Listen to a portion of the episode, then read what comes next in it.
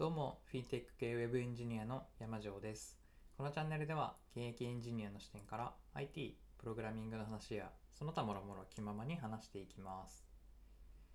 皆さんご存知の音声メディア、ボイシーの中に、ラジオ、ポッドキャスト未来会議っていう番組があります。これはボイシーの代表の尾形さんと、あと東京のラジオ局の文化放送の村田さんっていう方が、週3回ぐらいだったと思うんですけど、放送されてる、チャンネルで、あとはその3回とは別で週1で村田さんではなくって、ボイシーの尾形さんと渡辺さんっていう方お二人で話されてる回があるチャンネルになります。YouTube とかでも確か配信してるんだったかなと思うんですけど、そのうちの、尾形さん渡辺さんでやられてる回が今日あって、その放送が、すごい学びがあったので、今日はその話をしようかなと思います。放送のタイトルは、常に新規リスナーを意識して喋るっていうもので、音声配信をする上で、こんな放送は良くないっていうのを尾形さんが、結構辛口で切っている放送になります。で、それの内容について軽く触れてから、自分が思ったことというか、反省したことというか、を話していく感じでいこうと思います。で、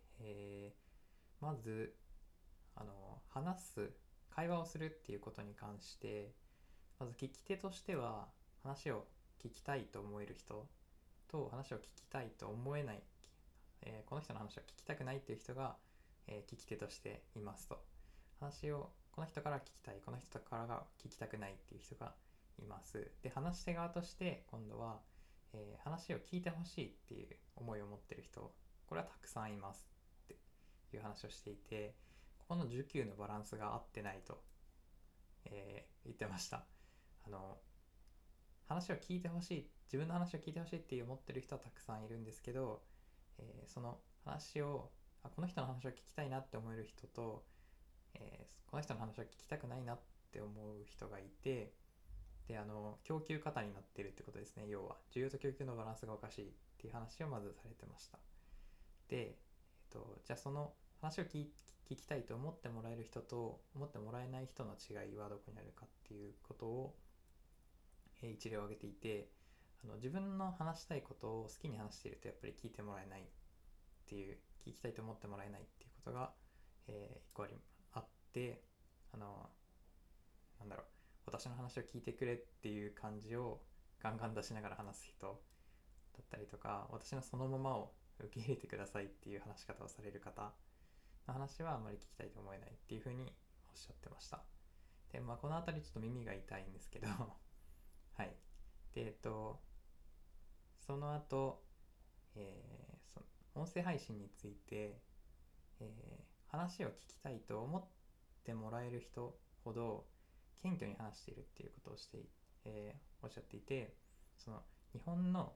謙遜の文化と傲慢の文化が音声配信ではなんか逆を言っているっていう、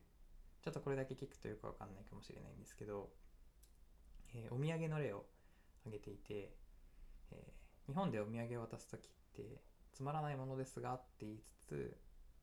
内心は結構喜んでもらえることを期待して渡しているっていう、そういうことが多いと思います。でも音声配信では、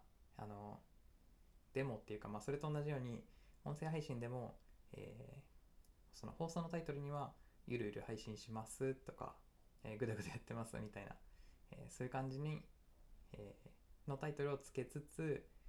実際聞いてみると、すごい、自分こんなことに気づいてしまってみたいな感じで、すごい意味がある話をしてる、自分の話を、聞いた方がいいっていう感じを、出しながら話している人が結構いるっていうことを言っていて、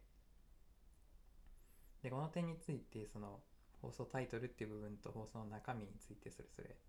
言ってました。で、一つ目がタイトルの部分なんですけど、タイトルでハードルを下げようと、中身を聞いてがっかりされないために、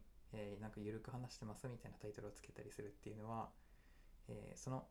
ハードルを聞き手の期待値を下げようと、そういうタイトルをつけた時点でそもそも聞かれないっていうことを言ってました。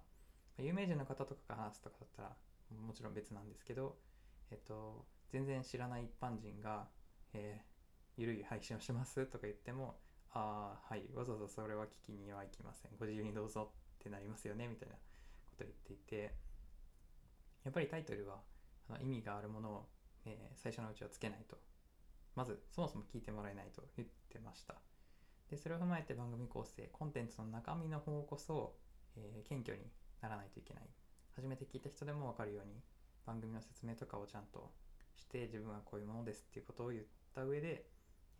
話す、これが大事なんだよ的なことを言ってました。はい、まあ、大体そんな感じです。で結構話したんですけど、尾形さんが実際に話されているその熱量だったりとか、そういった部分まではここで伝えきれてないので、ぜひボイシーを実際に聞いてみてください。でこれを聞いてまず最初に反省したのが、僕の、チャンネル名のエンジニアの独り言っていう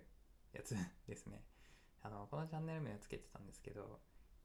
これが聞き手の期待値を下げたいタイトルに該当するのかなと思いました。まあ、何を話すか定まってないうちに決めたので、なんていうか汎用的な名前になってたっていうのが、まあ、言い訳ではあるんですけど、